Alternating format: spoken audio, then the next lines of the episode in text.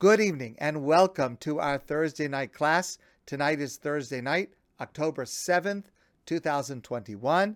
It is such a great pleasure for me to be able to be together with you tonight, and I'm grateful to every one of you for joining for our study tonight. Shemitah, the sabbatical year, which is this current Jewish year, starting this past Rosh Hashanah until next Rosh Hashanah, which means that in the land of Israel, we don't do any planting or harvesting, and what does grow is shared equally by everyone. We've been studying Shemitah for the last couple of weeks. It was observed the way that I've described it so far in the last two meetings that we've had during the Bayis Sheni, the Second Temple period. From the time of the destruction of the Second Temple, about 2,000 years ago, it was not observed. First of all, there has been no significant Jewish agriculture in Israel up until the 1800s. That entire period of maybe about 1700 years, there was no significant Jewish agriculture in Israel. And that includes, by the way, in the 1500s, when there was a significant Jewish community both in Jerusalem and in the north in Sfat, but they were largely not involved in agriculture. So Shemitah had no one to observe it even until we get to the mid 1800s when religious Jewish farmers tried to observe Shemitah in Israel. They tried to observe it fully, again, according to the rules that we've discussed. Those Jews were very, very poor, and they were living under extremely harsh conditions. And in fact, Nebuch, several children died of hunger from Jews trying to observe Shemitah. And so they needed a solution. So, the first thing that I want to mention, the first question that comes up is what is the status of the mitzvah to observe Shemitah in our day? Is it deraisa, a biblical obligation? If it's a biblical obligation, that means it's binding on all Jews in Israel for all time. And that also means that even if there is difficulty, that's it. It's difficult to keep Shabbos, it's difficult to keep kosher sometimes, but we have to do it. Or possibly is the requirement today only minarabanan, a rabbinic obligation, because there's no Beis Hamikdash, there's no temple in Jerusalem, the other agricultural laws are not in full application as well. And if it is derabanan, a rabbinic obligation, well, when the rabbis legislated their rules, they legislated with accommodation for extraordinary circumstances, such as, for example, God forbid, a threat to life, or a threat to health, or significant financial harm. And in fact, most rabbinic authorities believe that the status of Shemitah since the destruction of the temple is only a rabbinic law. When I say only, I don't mean that it's any less important. Rabbinic laws are just as important to us as biblical laws, but they are legislated differently, allowing for more accommodation. So, in 1889, which was a Shemitah year, the Jews in Israel asked the greatest scholars of the world about a proposal for an accommodation that would allow working the land during Shemitah. And the solution that they thought of was could we sell the land of Israel to a non Jewish person for the entire year And if we sell it, then it doesn't belong to us. If it doesn't belong to us, then we should be able to work the land in the employ of the non Jewish owner. Now, the first issue to face is well, hold on a second. If the issue is threat to life because of hunger by people who are trying to observe this law, go back to Europe. You could you could be able to subsist outside of Israel. So underlying any discussion we have about Shemitah and in the background of all of the arguments and legal controversy that we're going to study tonight is an ideological question. And that is how to consider the concept of tovas haaretz, enabling the Jewish settlement of the land of Israel.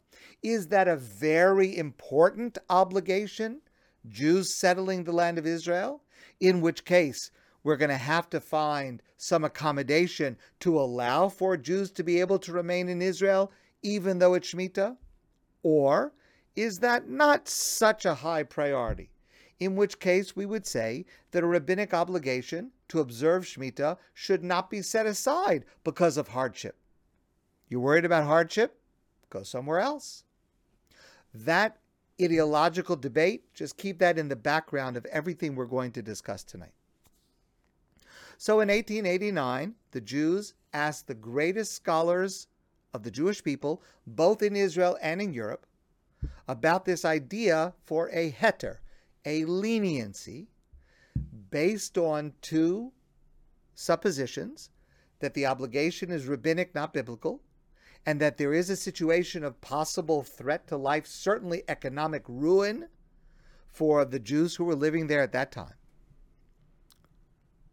similar to selling chametz on Pesach, which is something that we're familiar with. We're not allowed to own chametz on Pesach, so we have the practice that we sell it to a non-Jewish person for the week of Pesach. Doesn't belong to us, so therefore we have not violated the law. Similarly, we'll sell the land of Israel to a non-Jewish person and it will not belong to us, and we will not violate the law by working it during the Shemitah. And if that is the case, then there's no limit to the work that we can do on the land. We it is not ownerless. We don't need to share it openly and equally with everyone. And there's no sanctity to what grows on it. So export is permitted. There's no limit on how it can be used or for what it can be used. All of the restrictions that apply that we discussed last week that would apply based on the laws of Shemitah would not apply if this leniency was ruled to be valid. Some rabbis approved of this. Rabbi Yitzchak Elchanan Spector, the Kovna Rav, two of the greatest authorities in Jewish law at the time approved of this leniency, the heter mechira, the leniency of selling the land. Some rabbis opposed it. Rabbi Israel Diskin, Rabbi Shmuel Salant. Interesting, the two of them were the greatest rabbis in Jerusalem at the time. So it's interesting that among the greatest rabbis in Europe, they permitted this, and among the greatest rabbis in Israel, who you would think they are seeing firsthand the difficulty, they prohibited it. So let's look first at the controversy. What were the issues involved and the arguments on both sides of whether to allow or disallow this heter mechira, this leniency of selling the land? Well, first of all, a reason to allow it, let's compare it to selling chametz, as I mentioned before. However, the rabbis who opposed this held that the comparison is not an apt comparison. In Jewish law, to sell something requires two things. It requires a kinyan, which is an act of acquisition, and gemiras das, a meeting of the minds that I actually want to sell it and you actually want to buy it. Now, for chametz on Pesach, I want to sell it because I don't want to own chametz on Pesach because the Torah prohibits it. So there's a meeting of the minds. The seller wants to sell and the buyer wants to buy. But concerning the land of Israel for the entire year of Shemitah, is it correct to say that we want to sell the land of Israel? No, we don't want to sell the land of Israel. We're doing it because we're trying to avoid some prohibition, but there is lacking a meeting of the minds in the legal sense. We don't want to sell the land of Israel. And furthermore, the comparison is not apt, say those who oppose the sale, because on Pesach, I sell the chametz to a non-Jew. I put it away. I don't have any contact with it. I'm not holding it. I'm not looking at it. I'm not certainly not using it. I have no contact with it. So the idea that I've sold it to someone else makes sense. I have no connection to it. Until after Pesach is over, I'm going to buy it back. Okay. But the Shemitah, the idea is I'm selling it, we're, we're selling the land of Israel to a non Jew, but we're continuing to work it. We're continuing to plant and to prune and to water and to fertilize and to harvest, just that we're doing it with a different owner. But we're still remaining connected to the land of Israel and we're working the land of Israel. The whole point of what the Torah wants is not to work the fields of Israel, but we're doing that. So, how can the sale be valid? There's a more serious problem and that is to question the assumption on which this leniency is based. There's a dispute in the Gemara, in the Talmud, about whether land in Israel that is owned by a non Jewish person, owned by a non Jewish person outright, permanently, whether that creates a situation where the obligations of Jewish agriculture do not apply. For example, the obligation to separate Meiser, tithing, to take 10% and give it to the poor. Does that apply to fields that belong to a non Jewish person? Well, on the one hand, the non Jewish person is certainly not obligated. But on the other hand, maybe the obligation is on the fields, on the land, on the earth itself. That issue is unclear. It's disputed in the Talmud. The Rambam Maimonides ruling is ambiguous. And in the 1500s, it was the subject of a great dispute. Rav Yosef Karo, who authored the Shulchan Aruch, the Code of Jewish Law, held that non Jewish ownership is valid ownership and there is no obligation.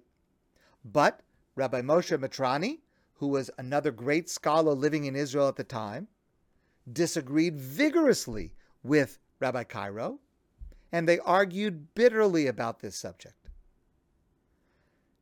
Now, that question is whether Shemitah would apply to land owned outright permanently by non Jews in Israel. The heter mechira, the idea of selling land, goes a step further than that because it suggests selling the entire land of Israel to a to one non-Jewish person for one year with the understanding that after the Shemitah is over we're going to buy it back. So that goes a whole lot further than discussing what's the status of a field that is in the permanent ownership of a non Jewish person, whether Shemitah will apply. However, if that doesn't work to begin with, the whole foundation of the idea doesn't even apply. So, the first question that we need to discuss is does it even help to sell to a non Jewish person for the year? Does that create a situation where a Jewish person is allowed to work in that field to plant and to harvest? And that's a disputed issue. Those who oppose the sale say the whole premise of selling the land is inapplicable because even if you arranged a valid sale, it still is obligatory to observe the laws of Shemitah on the fields in Israel. Those who allow for the leniency held no, the sale works and it creates a situation where the laws of Shemitah do not apply, and therefore a Jewish person can work the field. That's a debate. There's an even more serious problem. And that is another passage in the Talmud discusses the fact that it is prohibited for a Jewish person to sell any land in Israel to a non Jewish person. The Torah says, Lo sichanem, which we translate is as do not give any foothold of ownership of land to a non Jewish person in the land of Israel. So, huh, if the action itself is prohibited, to use the metaphor of the Netziv, one of the great rabbis of Israel who opposed the sale, with this so called leniency, you're fleeing from a wolf and you're falling into a den of lions. You are creating a prohibition by trying to effect this leniency. Not only does it not work, it's prohibited to do it. Those who allow the sale disagree. Either they hold that the prohibition does not apply to any non Jew, it only applies to an idolater, someone who worships idols, which is actually the context of the verse in the Torah. It's talking about idolaters. So, to a non Jewish person who's not an idol worshiper, the prohibition does not apply. That's number one. Or perhaps the prohibition in the Torah of selling the land only applies to a permanent sale. Here, where the whole idea is I'm selling the land for one year, but after that I'm going to purchase it back, then lo sechanim would not apply. The prohibition of selling the land would not apply. Another point is lo sechanim, the prohibition of selling the land, is in order to enable Jewish settlement of the land of Israel. In our case, selling the land of Israel for the year actually serves the goal of enabling permanent settlement of the land of Israel. It's ironic, but that's what we need to do in these circumstances. So maybe it's not a violation if it seeks the same goal of enabling settlement in the land of Israel. Okay, it's a disputed issue. It's been disputed for over 100 years. Practically speaking, every Shemitah year, including this year, the chief rabbis of Israel have arranged uh, the Mechira, the sale of the land of Israel. They actually arrange it with a Muslim man who is not an idolater, there's a question about whether Christianity is involved with Avodah Zarah, but it's clear that Islam is a monotheistic religion, and therefore the majority of Jews in Israel rely on the Heter Mechira, the sale of the land of Israel. And with the Heter Mechira, there's no problem, there are no limits, there's no sanctity to what grows in the land of Israel. There's no prohibition to export it. Everything goes as normal. The question we have to ask is Is the basis for the leniency still applicable today? It's one thing in 1880s where Nebuch actually, it's so terrible to say, Jewish children died of hunger. That was literally life and death. But 2021 with the GDP that Israel has to say that there's there's certainly no possible threat to life or health, but that to say that the economic impact would be so grave as to allow setting aside a rabbinic obligation? Is it is it accurate to say that there is still a shas hadchak, an extraordinary difficulty? Well, that's a question. And so even though the original leniency was controversial, it has become even more so in our day with the question of even if you granted that the original sale had validity, is it still valid to repeat the sale today? It's an issue of controversy. There is another approach. And this approach is known as Otsar Bezdin, the collection of Besdin, of the Jewish court. And what it means is as follows. According to the laws of Shemitah, everything that grows is like Hefker. It's like it's ownerless. It's got to be shared equally. Well, what the court can do, a Besdin, a Jewish court can do, is step in and say, we are taking control of everything that is ownerless. A Jewish court has the right to do that.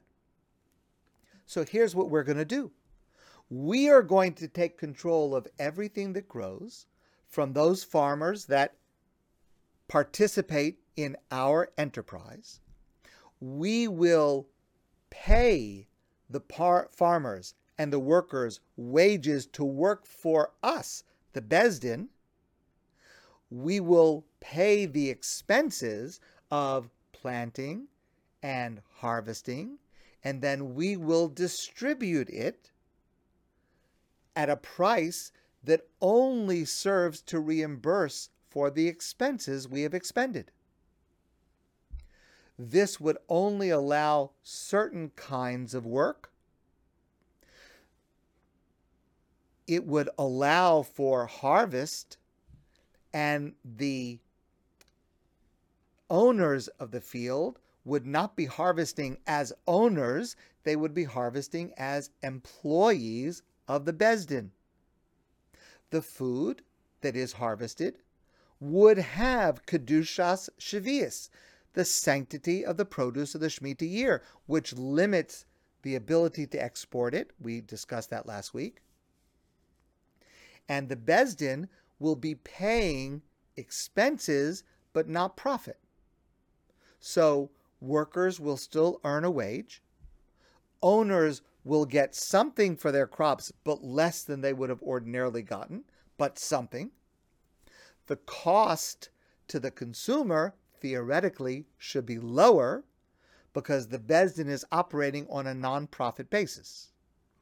Now, not all halakhic authorities agree that this system works, but more authorities agree to this system than to the leniency of selling the land.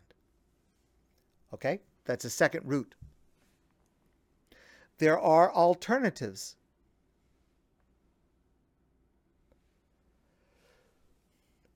Purchasing crops from non Jewish owners in Israel, for example, in Gaza or the West Bank. Remember we discussed that's an issue of dispute between Rabbi Yosef Karo and Rav Mitrani, but that is a more evenly divided controversy than the idea of selling the entire land of Israel to one non Jewish person just for the year, intending to buy it back. Or purchase fruits and vegetables from outside of Israel, from Jordan, or Europe. Import what you need. Or fruits and vegetables from those parts of the land of Israel that are not subject to the laws of Shemitah. Remember, we discussed this last, last year. The area around Eilat, at least the northern part of the Golan Heights, a couple of other areas might not be subject to the laws of Shemitah, we can use fruits and vegetables that are grown there. Or, remember, we discussed the opinions that hold, many opinions hold, if fruits and vegetables would be grown not connected to the earth, hydroponics in a greenhouse, it's not connected to the earth, that would be permitted. Now, there are no halachic problems with importing produce or buying from non Jews who are living in Israel. I mean, it's subject to controversy, but it's certainly undermines the essence of Zionism. And so we're going to return to this subject of Tovas Haaretz. Would we even consider doing something to allow us to live here in Israel that diminishes the settling, the Jewish settling of the land of Israel. Practically speaking, in Israel this year, the majority of religious Jews rely on Heter Mechira, the chief rabbinate's sale of the land of Israel, though that is hotly disputed a minority of religious Jews will rely on Otzar Bezdin, the distribution of the Besdin. Or Arab owned land in Israel, or fruits and vegetables imported from outside of Israel. Those last two areas, which are very, very controversial, mostly are used by the Haredi world in Israel and that is a uh, a source of anger of the rest of the Israeli population towards the Haredi world for supporting the Arab population, supporting importing fruits and vegetables from outside of Israel. It is a very, very hot and divisive topic this year, as it has been every Shemitah year. my personal opinion, what I personally practice, I hope to practice, I hope to be in Israel this year at some point, and what I rec- would recommend to anyone is I prefer to make use of fruits and vegetables through the Otsar Bezdin system. However, my halachic opinion is that the Heter Mechira, the sale of the land of Israel is a valid sale according to Jewish law, and I make use of it as needed for myself, and I would recommend that to others as well. But here's a practical question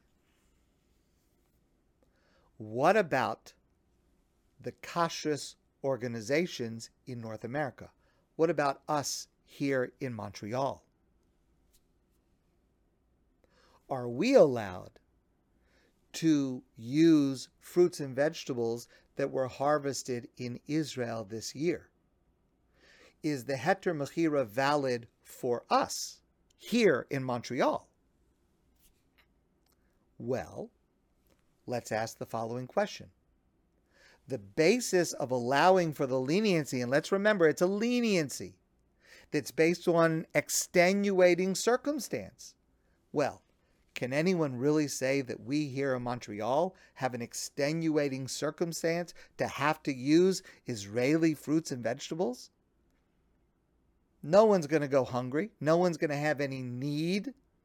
And therefore, based on that, all of the major kashrus organizations in North America, the MK, the OU, all of the major kashrus organizations in North America do not rely on the Heter Mechira because for us in North America, it's not an extenuating circumstance.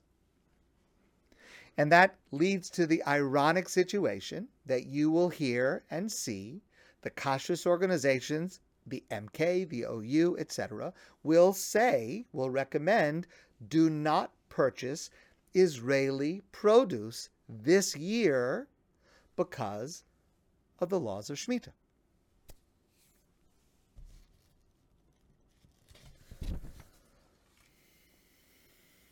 I shared this story with some of you before, and it's worth repeating. I heard this story from Rabbi Herschel Schachter.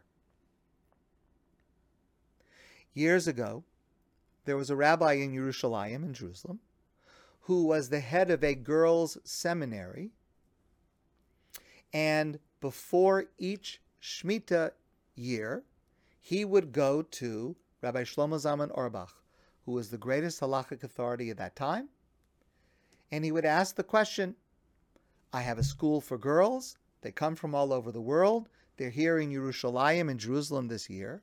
Should I rely on the heter mechira, on the leniency of selling the land to allow my students to be able to eat from the fruits and vegetables from Israel? Should I rely on the heter mechira?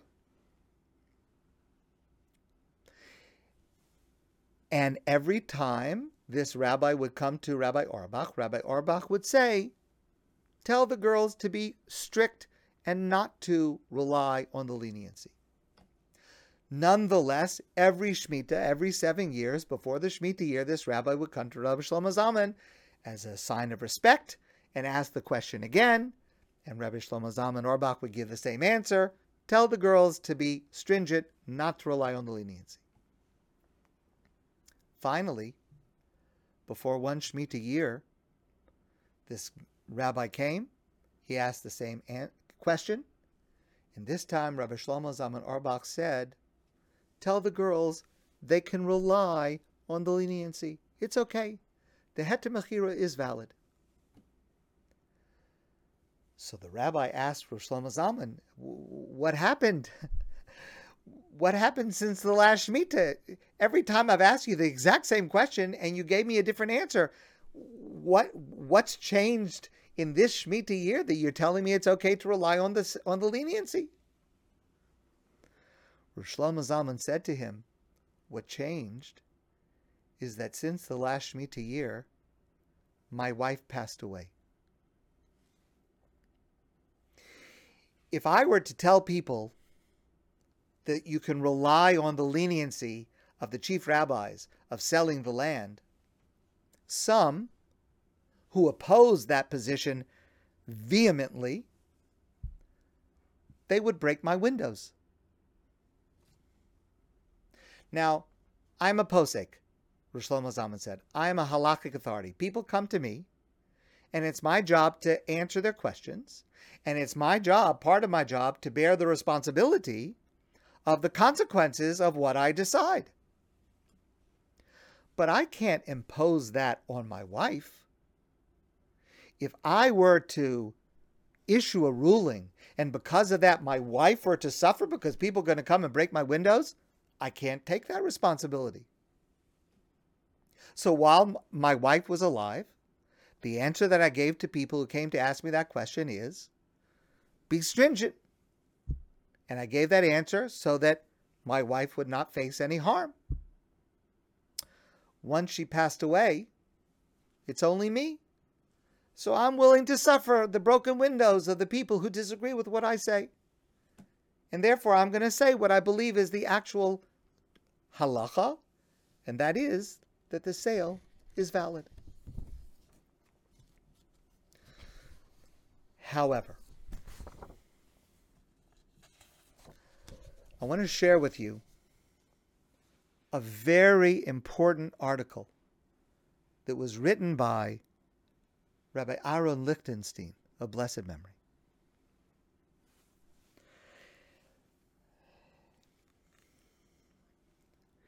He writes that every Shemitah year we discuss the rules, the controversy, we go through the opinions, we talk about the leniencies.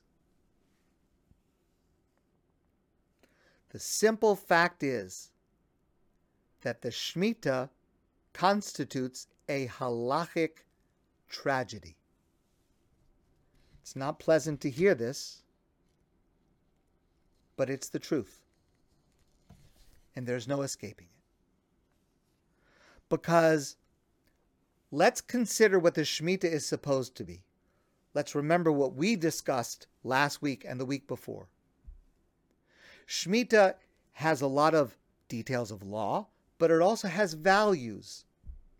The values of Shemitah are the Shabbat of the land of Israel for the whole year, which means that we're able to recognize and be aware of God's ownership and authority over the entire earth.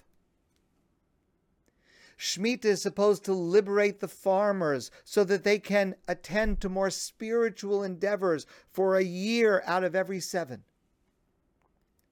Shemitah is supposed to close the gap between wealthy and poor, to give people a second chance.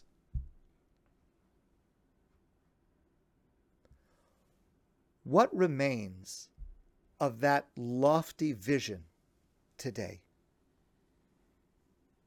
First of all, the overwhelming majority of the inhabitants of the land of Israel have moved from an agricultural economy to an industrial economy.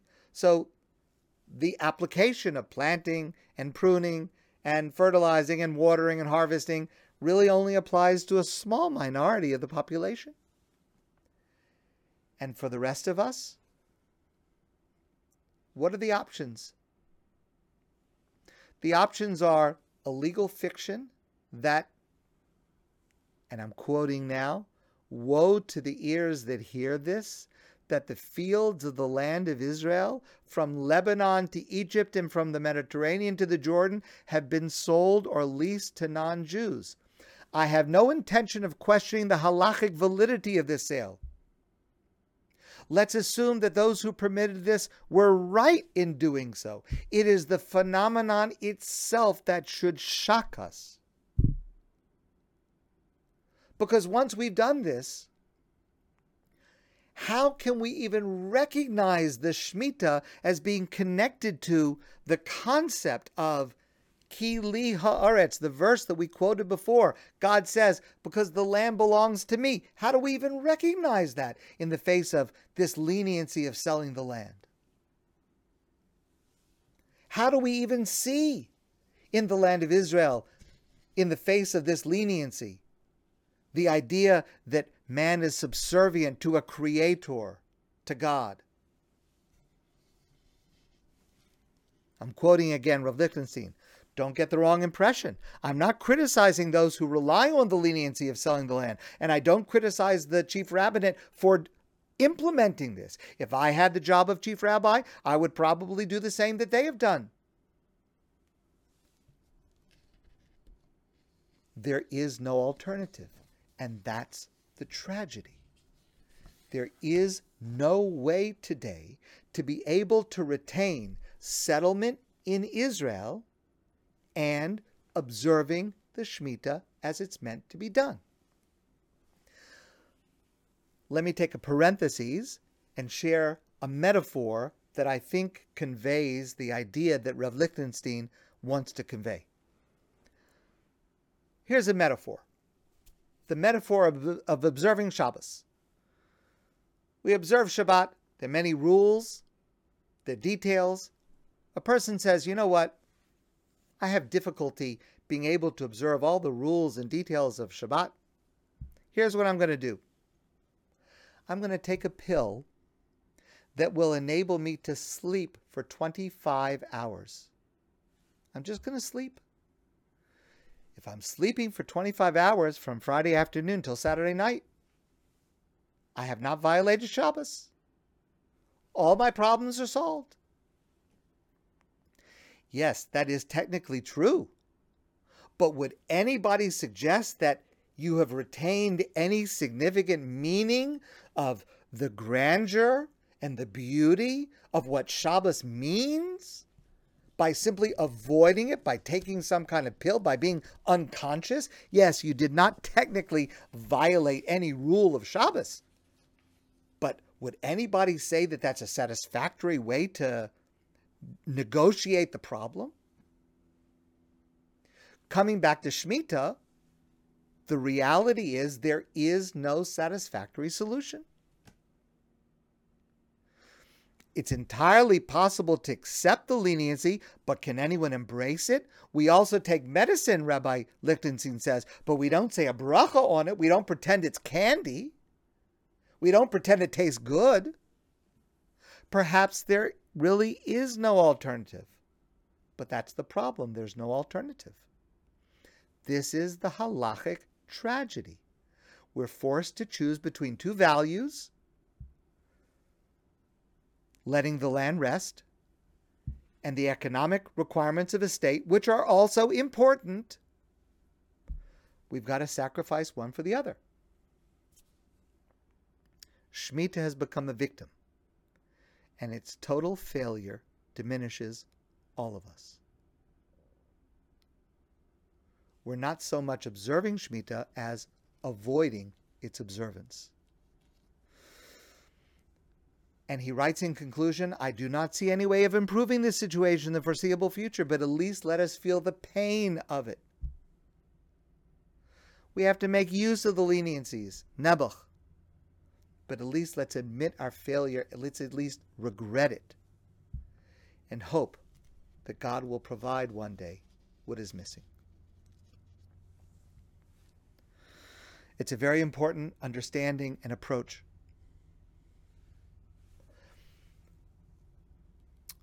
But I do want to suggest to you, while fully recognizing the halachic tragedy of Shemitah today, as Rav Lichtenstein clearly delineates for us. I want to insist to you that there is much Shemitah that we can benefit from. And we can utilize this year for this year and going forward in our lives.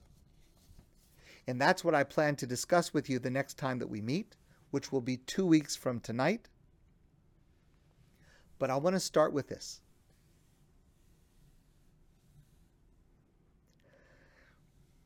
I have a peace plan for Israel and its Arab neighbors. It is feasible. It is practical. It could work.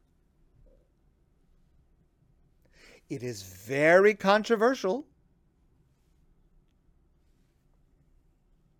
But it would be a tragedy not to even try.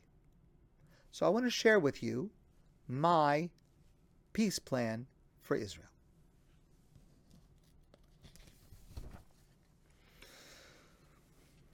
We reviewed tonight the challenges of observing Shemitah in Israel in our day, the controversy over the solutions. But there's another part of this that I alluded to, and that is the political dimension to Shemitah. Because there is a solution, a valid halachic solution to the Shemitah problem. I mentioned it before. It is being used by a small segment of the Israeli population today, very controversial. It's controversial in terms of Jewish law and much more controversial in terms of politics, and that is as follows. The halachic controversy about the heter mechira, the leniency of selling the land to one non-Jew for the year, is the controversy we discussed. But what about crops that are grown on land that actually belongs permanently to non-Jews? Now, I know the first thing I'm going to hear is don't even think about it. It's tremendously controversial. The idea of getting through Shemitah by relying primarily on Arab owned land in Israel? Many people would just say, that's infuriating. How could you even consider such a thing. Forget about the halachic issues, but just nationalistic issues, political issues. How could you even suggest such a thing? To support the Arabs in Gaza? to support economically the Arabs in the West Bank by buying crops from them? To even consider such a thing is crazy. It's insane. But as I mentioned to you, it is happening already. There are thousands of farmers in Gaza, in the West Bank, who are participating in selling their produce to Jews in Israel today. And they can expect about a 35% premium over what they normally get from their crops. So here's my plan. I recognize everyone's on mute, so I can't listen to anyone who's yelling at me what a terrible idea this is. But here's my plan. Shemitah is a mitzvah in the Torah with a wildly optimistic goal the perfection of society, equality, no rich and no poor, the revelation of the full splendor of divine light. We have to admit that those goals sound unrealistic to us. They sound naive, utopian. But that's the mitzvah that God commanded us, which we take seriously. Sadly, in our day, for the time being, we have to give up the ability to achieve those goals. It's not possible. But what if, as we sadly give up for now on those unrealistic goals, we focus on another goal? No less utopian, but certainly no more so no less naive, but certainly no more so, the goal of the political transformation of Israeli society. Let's use Shemitah as an opportunity to purchase in large amounts from Arabs in Gaza and the West Bank who will agree to certain security conditions in exchange for enormous economic advantage. In a way that at least has a chance of leading to peace. Because I think it is objectively reasonable, not guaranteed, but it's reasonable, that if there is any chance of peace in Israel at any time, the best chance is to create a situation of economic self interest for peace. In fact, the Israeli government is doing that right now. Shemitah can be the impetus to take that to the next level. Because already Israel spends millions of dollars to support segments of the population that would be economically impacted by Shemitah. In the last Shemitah year, the Israeli government spent $30 million supporting Haredim who would be suffer financial hardships in Shemitah. Here's my suggestion. Forget about $30 million. Let's take $100 million. I have no idea the figures. Let's take $200 million.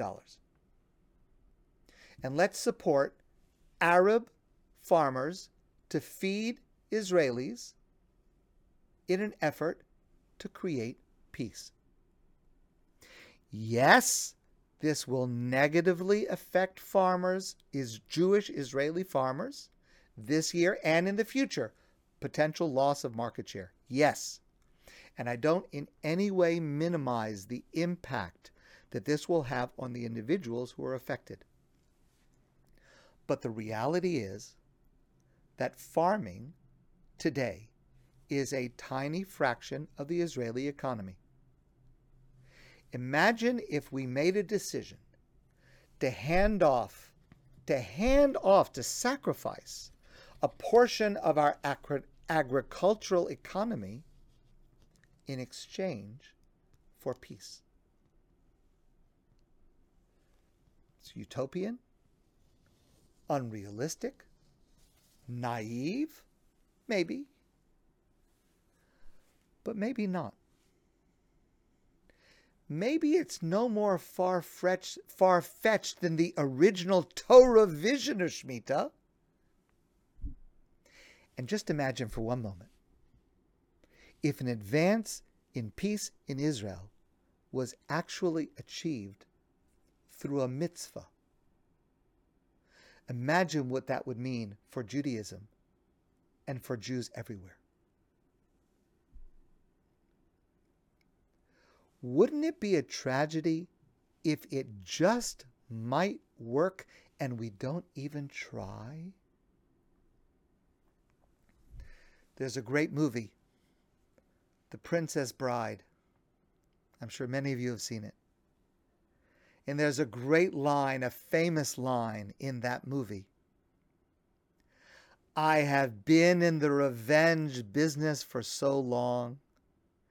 Now that it is over, I do not know what to do with the rest of my life. Here's the beauty of the Whitman Peace Plan there's very little risk and there's no danger. It's just money and vegetables. What if we tried to do something else with the rest of our lives in Israel?